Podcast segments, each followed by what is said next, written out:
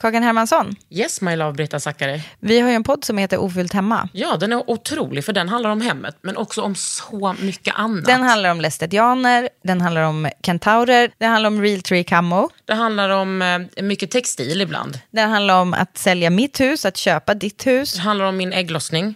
Alltid. Ja. Min också. Tack. Den heter Ofullt hemma och den finns där poddar finns. Hörs i podden, hej då! Since 2013, Bombas has donated over 100 million socks, underwear, and t shirts to those facing homelessness.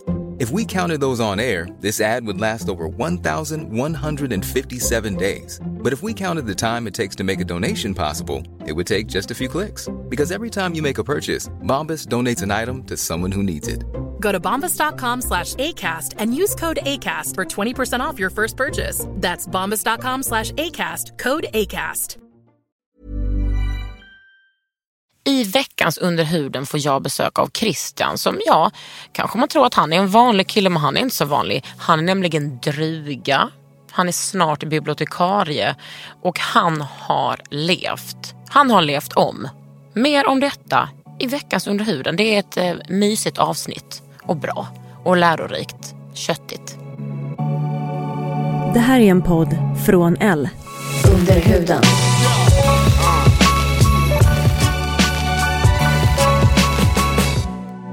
Under huden. Med Kakan. Kakan Hermansson.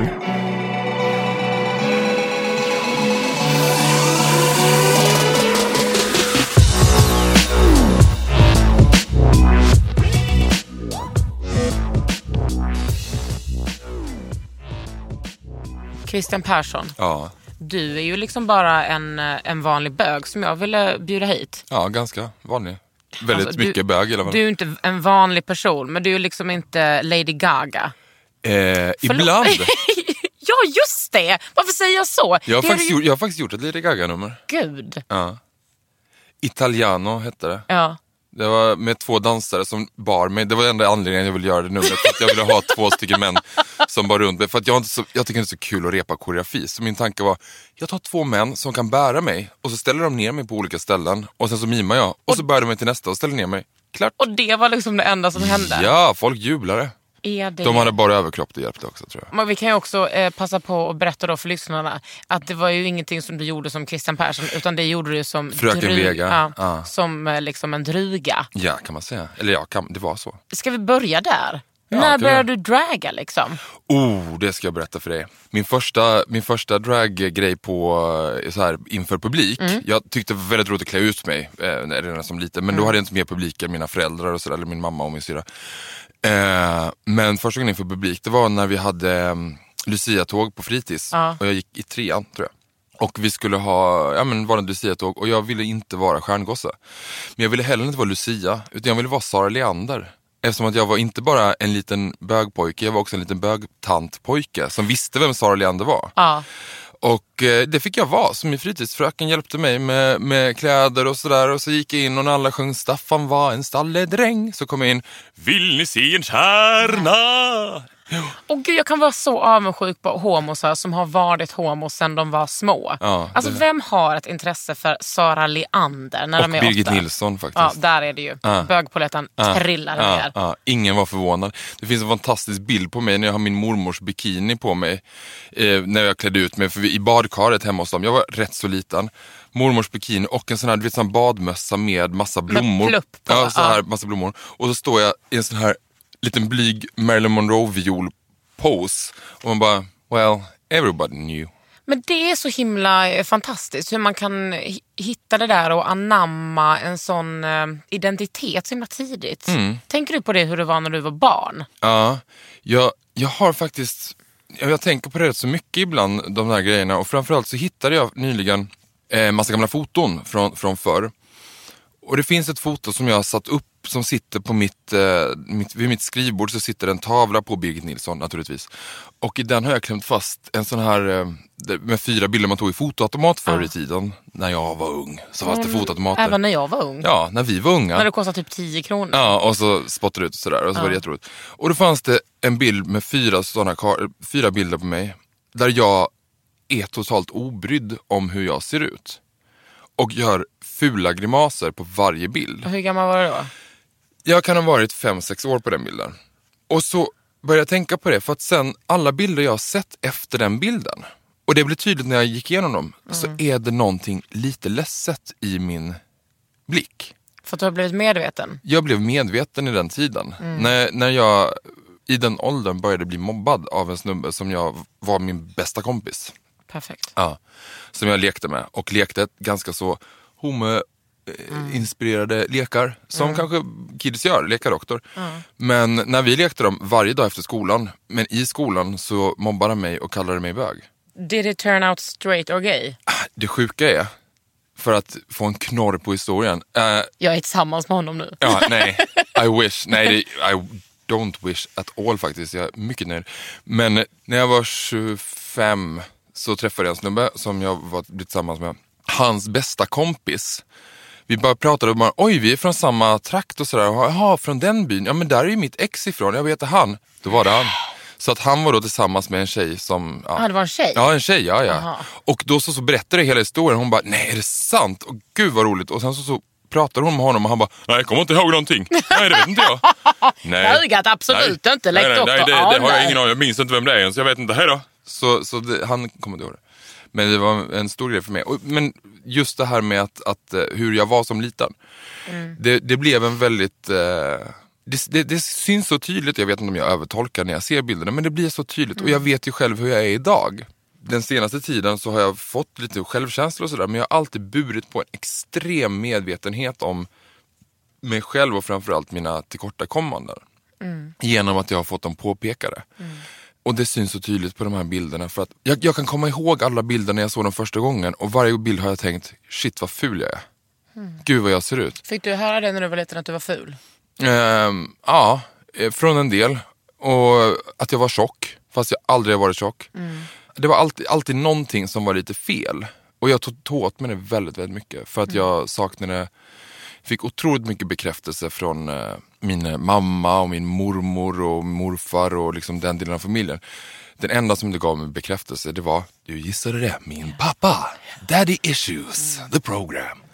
Nej men det var, det var så det var. Och ehm, när eh, jag då inte fick det av honom så dög ju inte det för någon annanstans. Det var ju det enda som jag ville ha eftersom att det var där jag inte fick det. Och det resulterade i att jag Blev bög? blev bög. Det var, det var, det var Halses fel. Nej, det, det var jag herregud när jag ploppade ut. Tada! Never again vagina! Hello, I'm Sarah! I'm Men Zara. alltså, jag undrar liksom hur det är. Ibland kan jag tycka att så här, såna här samtal ska bara ske gen, um, homo till homo. Eller Ja. hbtq till hbtq. För att det är ett sånt jävla tjat från heteropersoner. När kom du ut? Hur var det när du kom ut? Men Mm. i den här podden går vi ändå under huden så att säga. Så att säga. Men eh, identifierade du dig som, eh, som homo eller var det bara som att det var helt självklart när du var liten? Jag tror att när jag var liten, jag tror att jag visste inte vad homo var.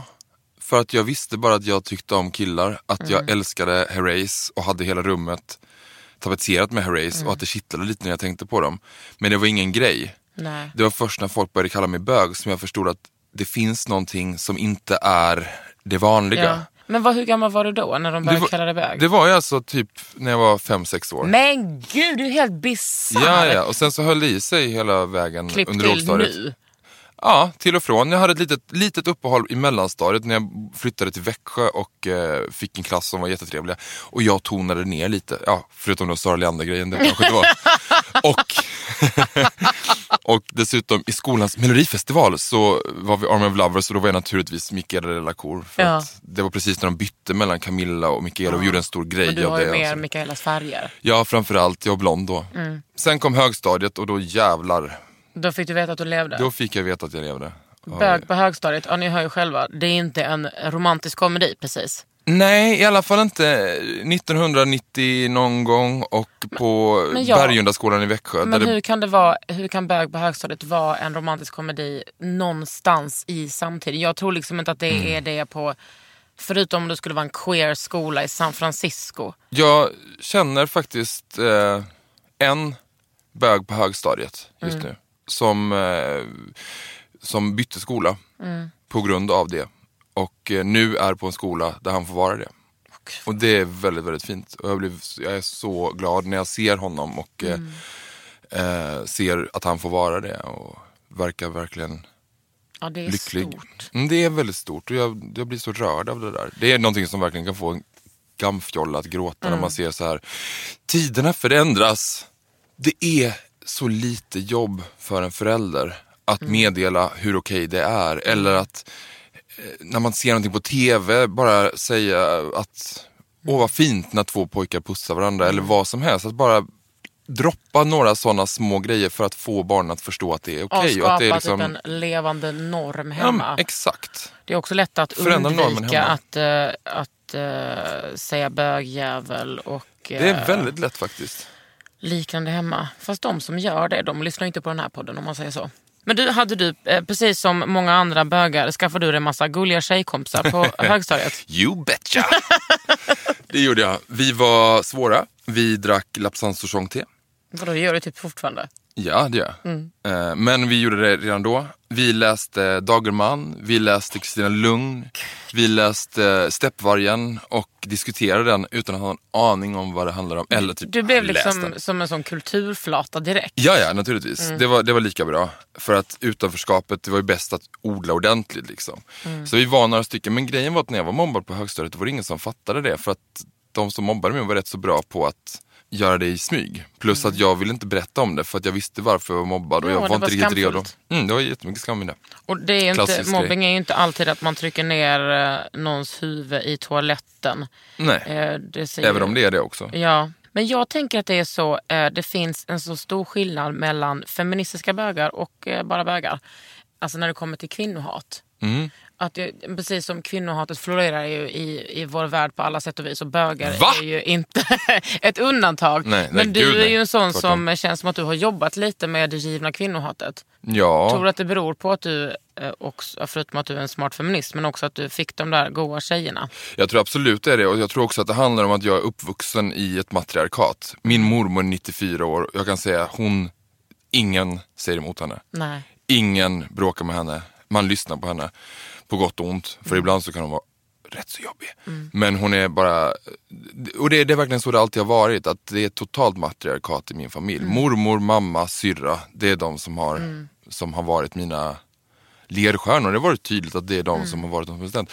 Sen har jag ju blivit medveten om att det är inte riktigt så det ser ut i världen. Nej. Och då har jag ju på något sätt skaffat mig en analys kring det och sett att eh, det här är någonting som inte är så bra. Nej. Och försökt göra Men du hade ju också en morfar som gick bort nu Mm. för någon dag sedan va? Ja, det är bara några dagar sedan. Och som var eh, en man född på 20-talet Mm. men med värderingar som en samtida man. Ja, i mångt och mycket. Han, alltså det är det som är grejen med både min mor och morfar ska säga. De växte upp i en, lit, små, en liten, liten skånsk by. Liksom. Eh, inte jättemycket Vad heter influenser. den Den, heter Östanå. Eller mor, morfar bodde i Broby, mormor i Östanå. Broby och Östanå, uppe i Göinge, skogarna. Fy, det är den värsta dialekten i Sverige. Du, jag kan prata göingska hela podden om du vill. Ja, Nej, fy fan. du vet. Men ingen av oss har pratat så mycket sånt. Som Nej, vad skönt. Vi är inte från Lönsboda eller något sånt där knisslingar och sånt där. Utan vi är ändå från... Eller Edenröjd. Nej, du vet. Nej, men det, det är små byar i alla fall. Mm. De ligger någon mil ifrån varandra. Och de har vuxit upp där, men så jäkla öppna människor Mm. ändå. Trots att inte de har sett så mycket av världen. För att de har haft någon sorts sunt bondförnuft och någon sorts tilltro till människan. När det kommer till eh, att vara rädd för saker Mm. som är rätt så vanligt i den generationen. Framförallt som det ser ut just nu med flykting, flyktingsituationen och Mm. att det öppnar flyktingboenden i små byar och folk blir rädda och sådär. Vilket ju är fruktansvärt, men Mm. det händer ju. Min mormor 1945 i den här byn, Östanå, så på skolan så öppnade ett flyktingboende för judiska flyktingar som kom med vita bussarna.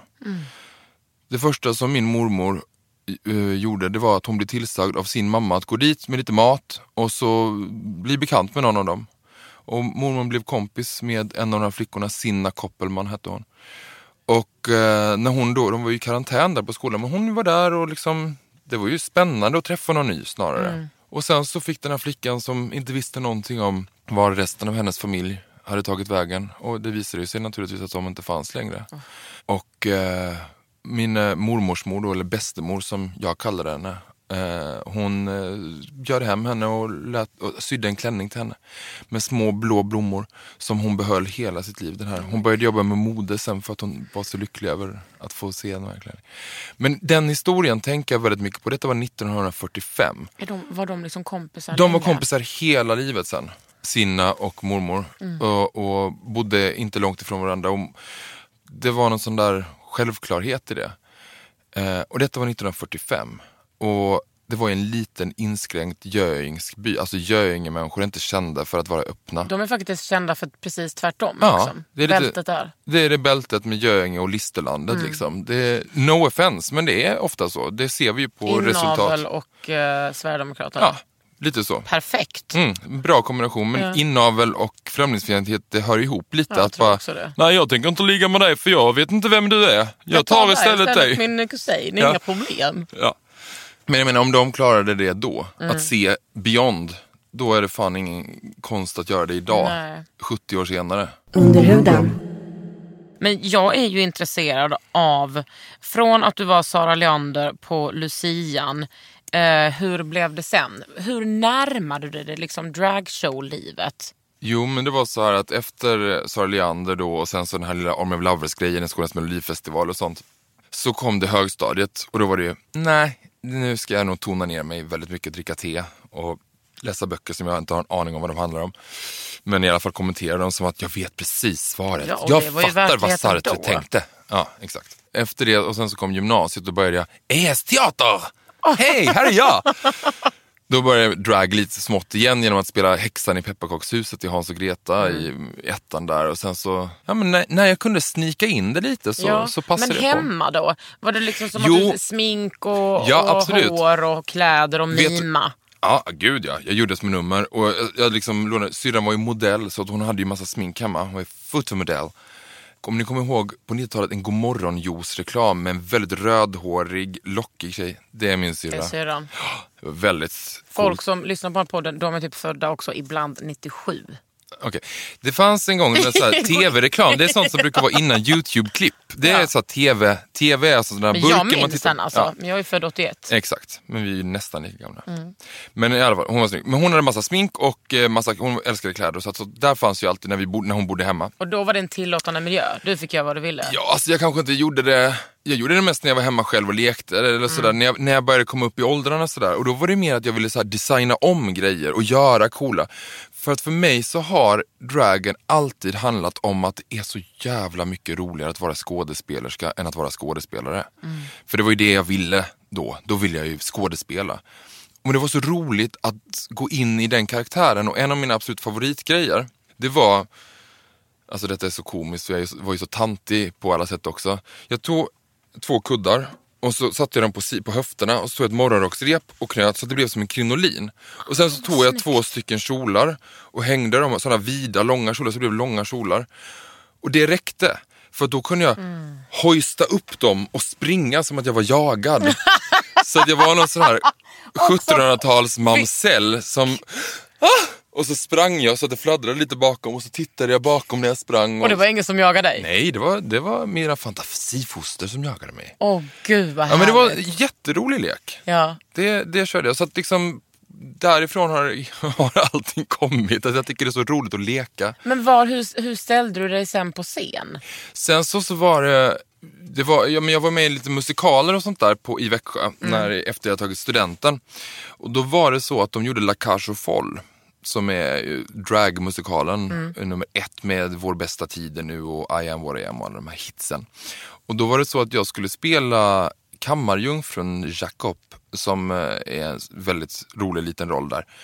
Och eh, huvudrollen, nämligen, nämligen eh, den här dragshow-drottningen Zaza spelades av Babsan, Larsa I, Wilhelmsson i Växjö. Halloj. Hallej och hallå. Och vi fann ju varandra på något sätt där och delade loge. Eller vi hade logerna bredvid varandra med en liten dörr mellan. Och det var, han, han tog mig lite under sina vingar som en drugmamma liksom. Och, Gud, vad, vilken lyx. Ja, jag skojar du. Det, för att Babsan är i mitt tycke en av de absolut bästa dragqueensen i, i Sverige. Det finns ingen som har en sån förmåga. Om man har sett honom någon gång på Patricia klockan två en söndag, stå på scenen och bara dräpa repliker på publiken nerför. Man kissar på sig av skratt. Jag vet inte hur ofta han gör det nu längre men på den tiden, vet, det fanns ingen som slog honom. Det fanns ingen som inte gick därifrån med urinläckage. Nej, det var verkligen inkontinensfest deluxe. och du vet, så här, gamla skämt, absolut, men han levererade med sån jävla timing. Och det var en sån fröjd för att varje, i varje föreställning så hade han, var det ett litet parti där han gick off script och bara pratade med publiken och bråkade med dem. Och alla i ensemblen ställde sig bara för att se vad gjorde han idag. Och extremt proffsig på så många sätt och Men han verkligen har ju också gjort- arbetshäst. Ja. Som har jobbat sedan 70-talet. Liksom. Men han har ju också gjort, eh, både han och Christer Lindvall har ju gjort liksom drugandet, alltså mer så här svennigt och Ja. folkhemmigt. Och Christer Lindar är ju en drottning också Ja. på, på, på ett helt annat sätt. För där har du ju en, det, det är ju en annan ingång till drag. Liksom. Babsan har ju varit humor och det där. Mm. Och Lindar har ju varit det här superproffsiga, snygga men Mm. också, alltså det har varit roligt också men ja. De två har ju verkligen gjort mer. De har gjort, De har gjort jävligt mycket. de har gjort jävligt mycket för hbtq-kampen Ja. i, i Sverige.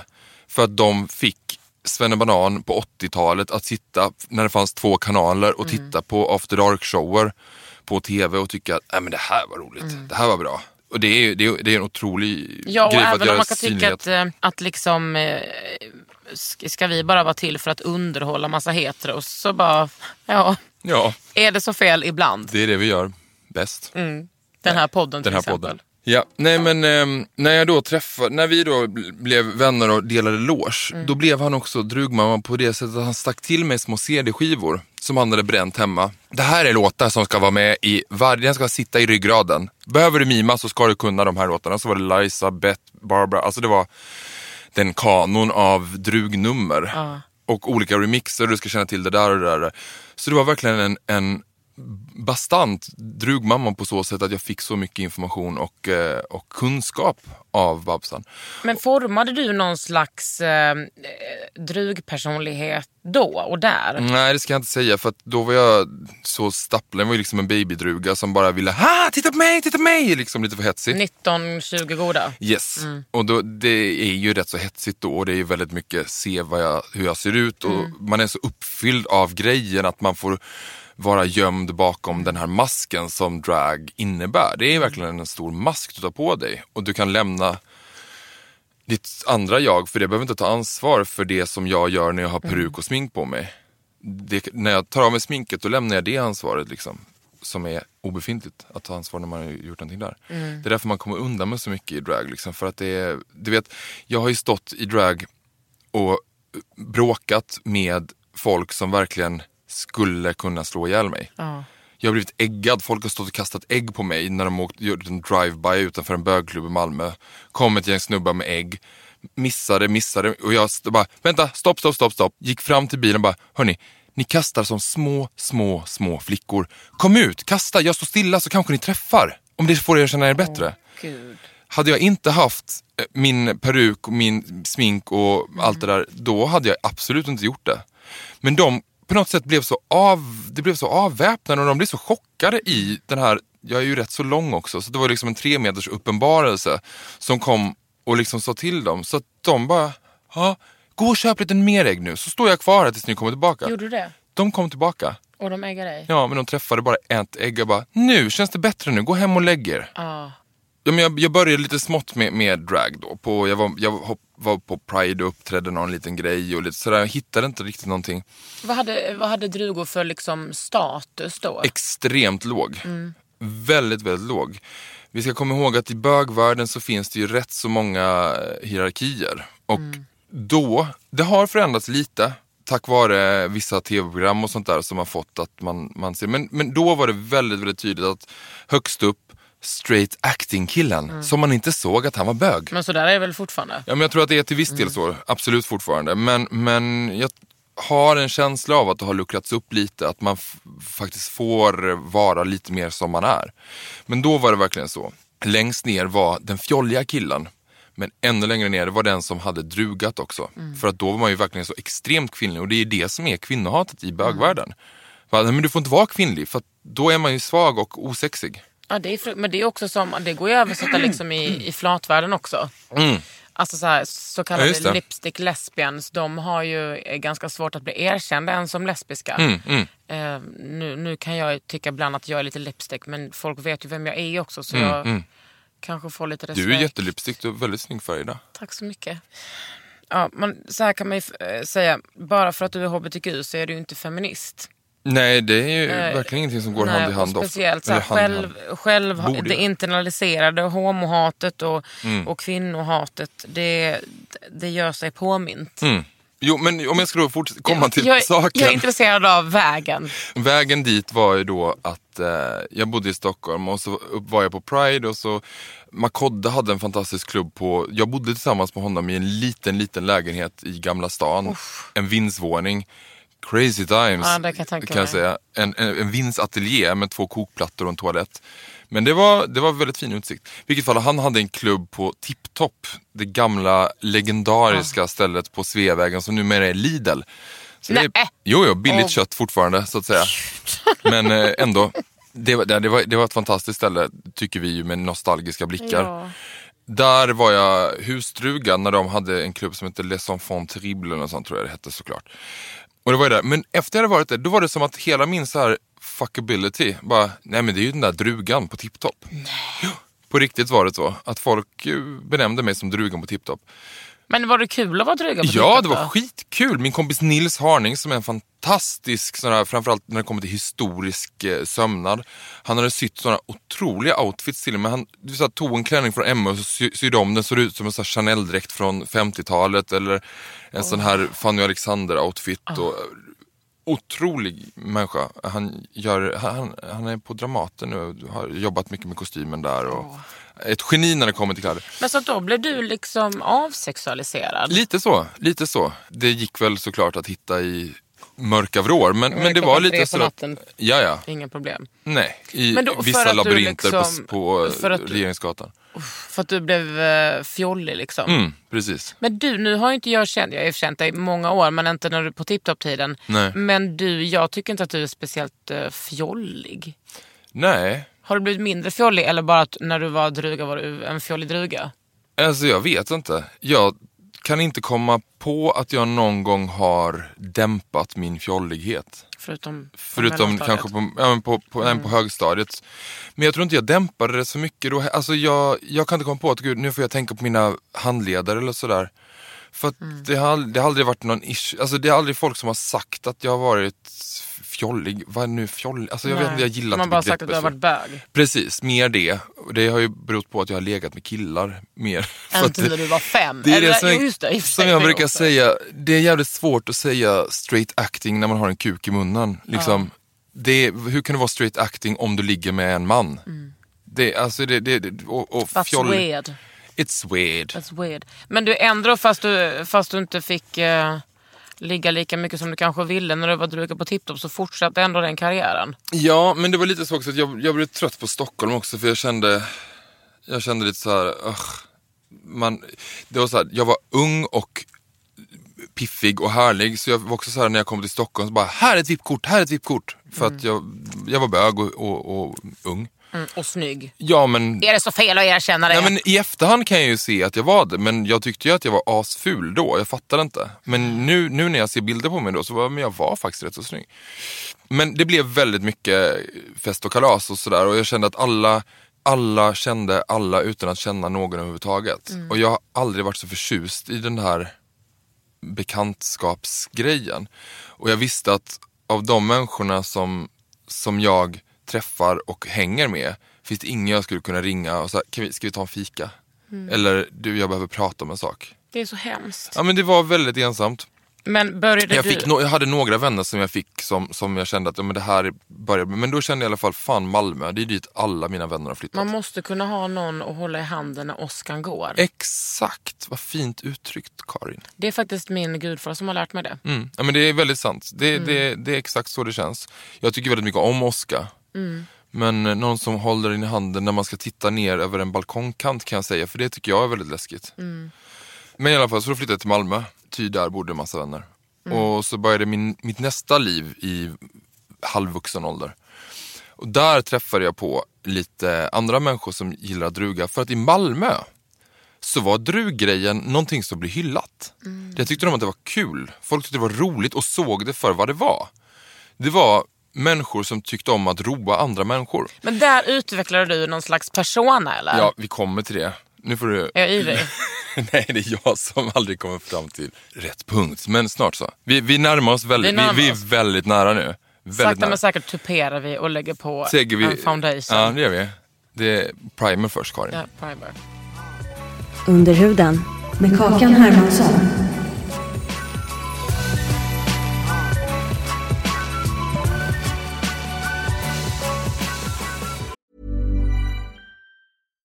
Ready to pop the question? The jewelers at BlueNile.com have got sparkle down to a science with beautiful lab grown diamonds worthy of your most brilliant moments. Their lab grown diamonds are independently graded and guaranteed identical to natural diamonds, and they're ready to ship to your door. Go to BlueNile.com and use promo code LISTEN to get $50 off your purchase of $500 or more. That's code LISTEN at BlueNile.com for $50 off. BlueNile.com code LISTEN. Planning for your next trip? Elevate your travel style with Quince. Quince has all the jet setting essentials you'll want for your next getaway, like European linen, premium luggage options, buttery soft Italian leather bags, and so much more. And it's all priced at 50 to 80% less than similar brands. Plus, Quince only works with factories that use safe and ethical manufacturing practices. Pack your bags with high-quality essentials you'll be wearing for vacations to come with Quince. Go to quince.com slash trip for free shipping and 365-day returns. Nej men så här, då eh, när vi kom ner, då, då visade det sig att där var mycket friare. Det var liksom inte, man blev inte dömd. Folk kunde gå ut i drag bara för att det var lite kul att gå ut i drag en, Då en, måste en du ha gång. blommat. Ja men lite så. Och då var det så här att det anordnades på Indigo sedan typ 20 år tillbaka i tiden, Indigo International Song Contest, som var en tidig form av drag race tävling. De enda reglerna var att du får inte sjunga live, du måste mima. och så fick man liksom anmäla sig och alla var där och uppträdde och det var verkligen extremt fritt. Det var liksom flator, det var bögar, det var alla. Det var transpersoner och alla fick bara blomma ut. Men det var drag som gällde. Sen spelar det ingen roll var du kom ifrån. Drag och mima. Jag var så här bara, "Ugh, gud jag orkar inte, jag, hat, jag hatar tävlingar för att jag är så rädd att förlora. Jag, jag säger så här bara, nej men jag är ingen dålig förlorare, jag bryr mig inte om, bara, nej men det är Men man kan jag, spela ett parti TP med dig utan att det går åt helvete. TP är det enda som jag verkligen blir arg om jag förlorar. För att det är typ det enda som jag har chans att vinna. Det är därför jag inte spelar turspel. ja men det är lite så det känns. En chans. att- Ja. Ja men lite så. Men, så jag vill inte vara med. Men sen så, så på lördagen skulle tävlingen vara, var. Nej på fredagen skulle skitsamma när den skulle vara. Men den skulle vara någon gång.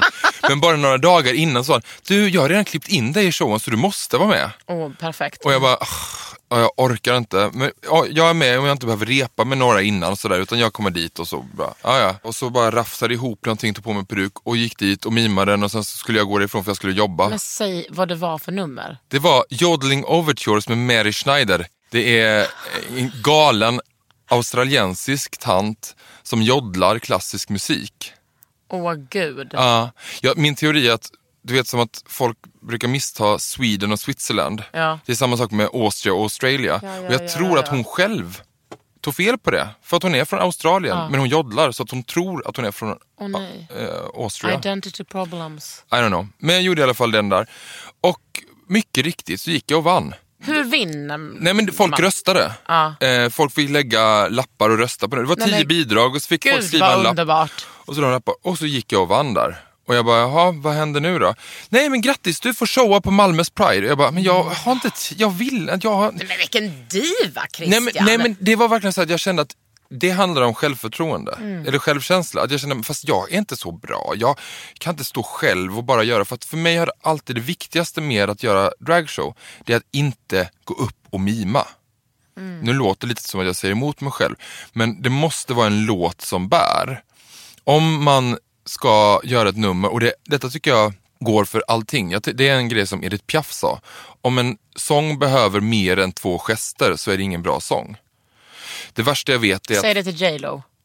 Hon älskar att dansa. Ja, men, men om man dansar och gör det bra, men förstår du vad jag menar med att eh, man ska inte behöva ha massa fyrverkerier för att få någonting att bära. För min del så har det funkat så, för att jag är ingen dansare. Jag kände i alla fall att jag kan inte bara stå och göra nummer efter nummer efter nummer och hinna byta om och sådär. Så då frågade jag Jonny, eh, som tillsammans med sin eh, dåvarande pojkvän, nuvarande make, showade tillsammans i drag. Bara en sån sak. Två pojkvänner som, som, som uh, bara, kan, inte, kan inte vi göra en grej tillsammans då? För då blir det bättre om vi är några stycken. Då blir det mer grejer. Var det så ni formaterades? Ja, och det tyckte de att, men vilken, vilken bra idé. Det gör, så gör vi. Och så blev det att vi började showa tillsammans. Och sen så blev det att ja, men vi kanske ska göra det fler gånger. Och så försöka få lite företagsgig och kanske lite sådana där saker. La ut en annon- annons på Blocket. Vi är tre stycken glada dragqueens som gärna showar på ert event. Men jag undrar liksom, hur blev du bra på smink? För det är ju ändå en, eh, en, ett hantverk, så här drugsmink. mm, genom att öva och göra det själv. För då fanns det inga tutorials. Nej! Och jag, grejen är så här med mig också att jag har aldrig tyckt om processen dit. Jag, eller jag, tycker, jag tycker det ofta är rätt så jobbigt att sitta och sminka. Jag vill liksom bli klar, showa, Du är det ingen är sån det. RuPaul eh, Drag Race eh, person.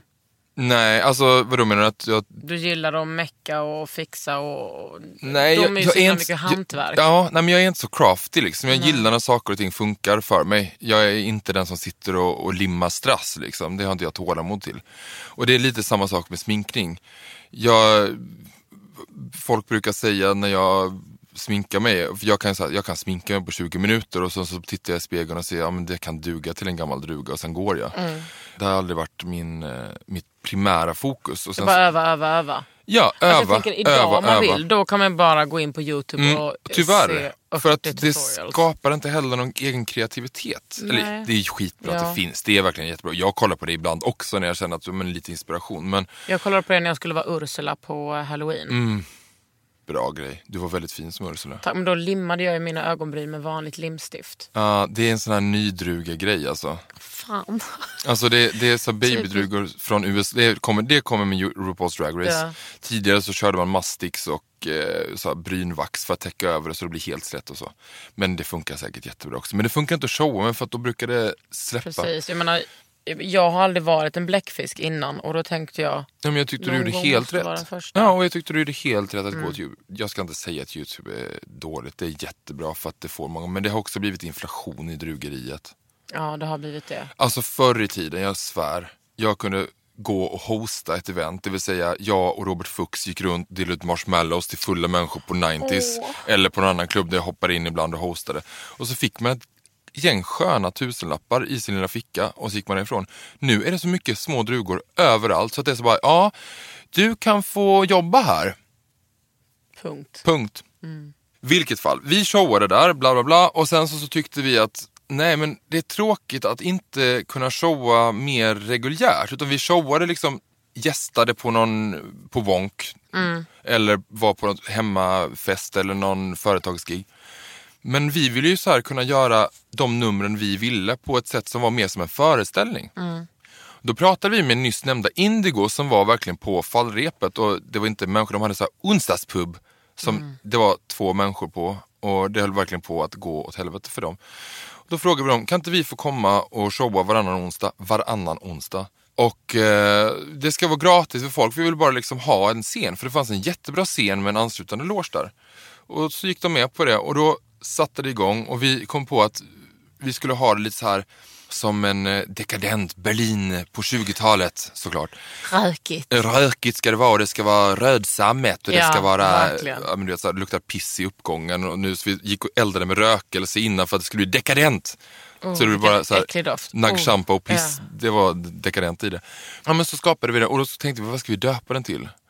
Och så kom vi på det geniala Cabaret Moulin för att det låg ju på Möllan. Nej. Jo, så smart. Så vi döpte istället till Cabaret Moulin, på franska, kvarn, Möllan. Ja. Och eh, det blev faktiskt en jättesuccé. För där kunde vi göra nummer som det, det fick vara den här lekstugan eller det fick vara det här experimenterandet. Vi kunde göra nummer som vi inte behövde anpassa för ett företagsgig. Jag har aldrig gillat att så här, men nu ska vi göra ett schlagermedley. Nu ska du vara Lena Philipsson. Men beror inte det också väldigt mycket på publiken? Det beror jättemycket på publiken och det beror också på vad man har för intresse. Om, man, kan, om man kan göra en jävligt bra kändisimitation och göra det på ett fyndigt sätt. Till exempel Christer Lindarw, After Dark. De har verkligen, deras kändisimitationer är någonting som är lite extra skruvat. De har också extremt bra tillgångar. Vi gjorde detta gratis. Alltså vi var lite uffdrugorna som gick runt och så här samlade trasor. Bara, men det här ser typ, det här kan funka och verkligen så här gick på loppisar. Men vi, vi, vi gjorde precis vad vi ville. En 4 juli, det var under eh, Bush-administrationen, så stod jag som Frihetsgudinnan och sjöng nationalsången medan projicerades bakom massa bilder på döda människor från eh, kriget där 2007 tror jag det var. Och jag var så bara, ja men det kan man göra på det här lilla stället för att här behöver vi inte tjäna några pengar. Och där bildades Cabaret Molin som nu är en rätt så stor affär i Malmö. Ja, vadå, den håller fortfarande på? Ja, gud. Är- Och den 2 juni så är jag tillbaka som gästartist. Under vilket namn då? Fröken Vega. För att det var det Fröken som Vega. hände. Då döptes jag till, eller det var ju innan vi började så, så döptes jag till Fröken Vega. För att eh, i Fanny och Alexander, Bergman-filmen, så finns det en sur finsk kocka som heter Fröken Vega. Och det passade mig, liksom, för jag var så sur och tvär och eh, väluppfostrad och tyckte det skulle vara ordning och fint och sådär. Så då blev det Fröken Vega för mig. Där, det är min draghistoria. Under huden. Alltså idag på dagen har du ju varit ren Mm. i två år. Två år. Är det en ny eh, person? Mm. Har du blivit en ny människa? Det har jag blivit. Mm. En helt ny människa. Det är liksom någonting som jag tycker eh, att som vi själva i hbtq-rörelsen pratar så jävla lite om. Mm. Det är våra överlevnadsstrategier och hur, alltså hur vanligt det är med missbruk. Det är oerhört vanligt. Eh, Jag vet, jag kan ju bara tala utifrån mina egna erfarenheter och det jag ser och det jag ser. Jag vet ju såklart både i, i alla, under alla bokstäver så finns det den här problematiken. Och det är väldigt tydligt när man går ut på klubb, nu sen jag blir ren. Om jag går ut och någon ser mig dricka vatten och de säger jaha, du är på GHB idag. För att det är mer normalt. Att jag dricker inte för att jag tar någonting som inte går att kombinera med alkohol än att inte ta någonting alls. GHB, tar Mm. folk det? Ja, Och vad händer då? ja man blir, nu ska jag inte säga, det, det är gött. Man blir, man blir varm och man blir avslappnad och lite kåt liksom. Och typ lite bränd i huvudet? Men man kan också dö om man får lite för mycket. Vilket höll på att hända mig en gång. Ja. När jag vaknade på SÖS. Så att det är en stor problematik. Men nu när du är nykter Mm. och tittar tillbaks på liksom eh, the party years. Mm. Hur länge skulle du säga att du har missbrukat?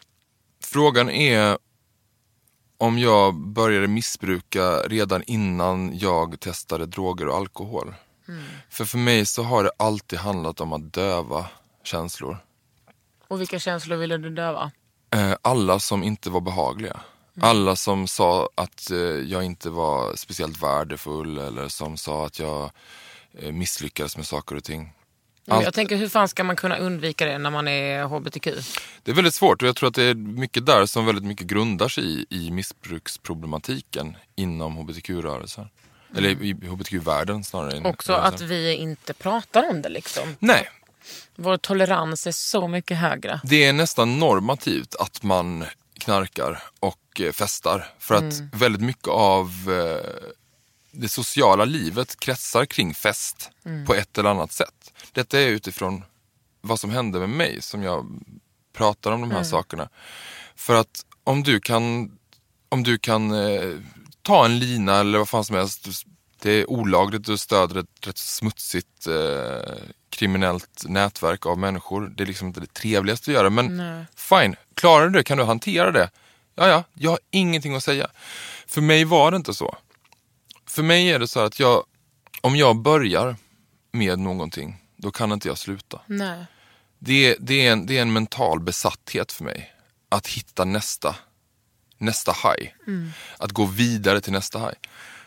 Och det är så enkelt som att om jag hade varit, om jag hade varit jordnötsallergiker så hade ju inte jag ätit jordnötter. Nej. Och för mig är det att jag är allergisk mot berusning. Jag kan inte göra det för då vet jag att då kommer det spåra. Jag blir totalt besatt. Och jag, jag har som en fysisk allergi mot det. Eh, för när jag gör någonting så, så, så ballar det ur. Och det finns två typer av festande för mig, eller drickande. För att jag har alltid kunnat ta ett gott glas vin. Men det är det sammanhanget. När det kommer i sammanhanget, nu ska jag bli full. Då finns det inga gränser. Då är det bara rakt in i kaklet. Mm. Men nu har du också ditt första förhållande där du är nykter. Mm. Det är stor skillnad. Ja, man kan säga också att mitt eh, missbruk eskalerade så totalt när jag träffade mitt ex som också var missbrukare. Och vi möttes i det, i missbruket. Där kände jag för första gången, gud, jag kan vara ärlig. För att jag behöver inte gömma den här delen av mig som är någonting som ingen får veta. Så att jag, vi missbrukade väldigt mycket tillsammans. Tills det kom till en punkt där, vi kände, där jag kände att nej men det här går inte längre. Jag kommer, inte- jag kommer inte överleva. Och du kommer inte överleva och jag älskar ju dig. Eh, så vi måste sluta, vi måste hjälpas åt att sluta. Och jag lyckades sluta. Och sen träffade jag min kille efter att ha varit nykter i nästan ett år. Och det är väldigt svårt att känna tillit till någon igen. När man inte får dämpa all den här ångesten. Eller när bara liksom att ens träffa någon är ju, är ju jobbigt. Mm. Tycker jag. Men det är det som är grejen, att jag har ju hittat andra sätt att eh, dämpa min ångest på. Som inte har med alkohol eller droger eller sex eller annat att göra. Det är klart att jag kan falla dit igen. Men jag blir medveten om att nu mår jag så här för att jag kanske inte har följt mina dagliga rutiner. Om jag mår så här, då kan jag ringa till någon annan kompis som också eh, är nykter och har haft samma problematik som jag. Då kan jag ringa och prata med den vännen och eh, förklara så här känner jag. Plus att min pojkvän är extremt smart. Han är extremt smart och extremt förstående över vad jag har varit med om. För att jag har gått in i ett förhållande för första gången med total ärlighet. Vilket är skitläskigt. Ja, inte bara att du är ärlig, du håller också på att bli bibliotekarie. Ja, bara en sån sak. Helt plötsligt så fick jag en självkänsla nog som tänkte att nej, men jag kanske ska ta försöka universitetsutbilda mig. Som jag alltid har velat men som jag aldrig riktigt tänkt att jag skulle klara. För att jag, är rätt så, jag har alltid tänkt så här, jag är rätt så TP-smart. Jag kan spela TP. Jag skulle kunna till exempel vara med På spåret och slå en del människor. Inte mig. Inte någon som sitter i rummet, jag vet inte, kanske någon som sitter i rummet. Men någon annan. Ja, nej men så, jag har alltid tyckt att jag, det, det är saker som jag kan. Jag kan. Jag kan spela TP, men jag har aldrig litat på att jag har någon sorts förmåga att lära mig. Framförallt för att jag alltid varit så rädd att bli påkommen. Det är det som väldigt mycket av mitt missbruk också kommer av. Den här eviga rädslan som man kan då dämpa. Rädslan att bli påkommen som knarkare eller som alkoholist eller som fuskare på vilket sätt som helst. Och jag sett mig själv som intellektuell. Nu gör jag citationstecken, det ser inte ni, men jag gör dem. Intellektuell människa för att jag läser böcker, jag ser teater, jag, bild, jag tycker om bildning, jag försöker bilda mig. Men jag har varit livrädd för att bli påkommen som den bluff jag är. Att jag är ju inte så smart som jag tror. Och därför har jag inte vågat utsätta mig. Fan vilken tur att du ska bli bibliotekarie. Jag tror Och det. kötta på. Du den här goa timmen är över. Oj jävlar! Jag har inte hunnit med någonting. Ja, du har ju lyssnat på Under huden med mig Kakan Hermansson. Och mig Christian Persson. A.k.a. Fröken Vega. Ja. Under huden med Kakan Hermansson. En podd från L.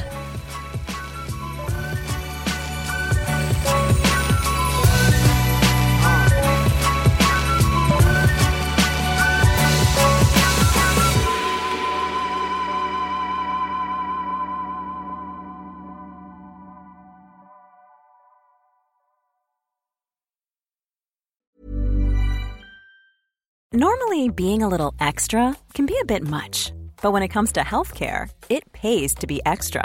And United Healthcare makes it easy with Health Protector Guard fixed indemnity insurance plans. Underwritten by Golden Rule Insurance Company, they supplement your primary plan, helping you manage out of pocket costs without the usual requirements and restrictions like deductibles and enrollment periods. So when it comes to covering your medical bills, you can feel good about being a little extra. Visit uh1.com to find the Health Protector Guard plan for you.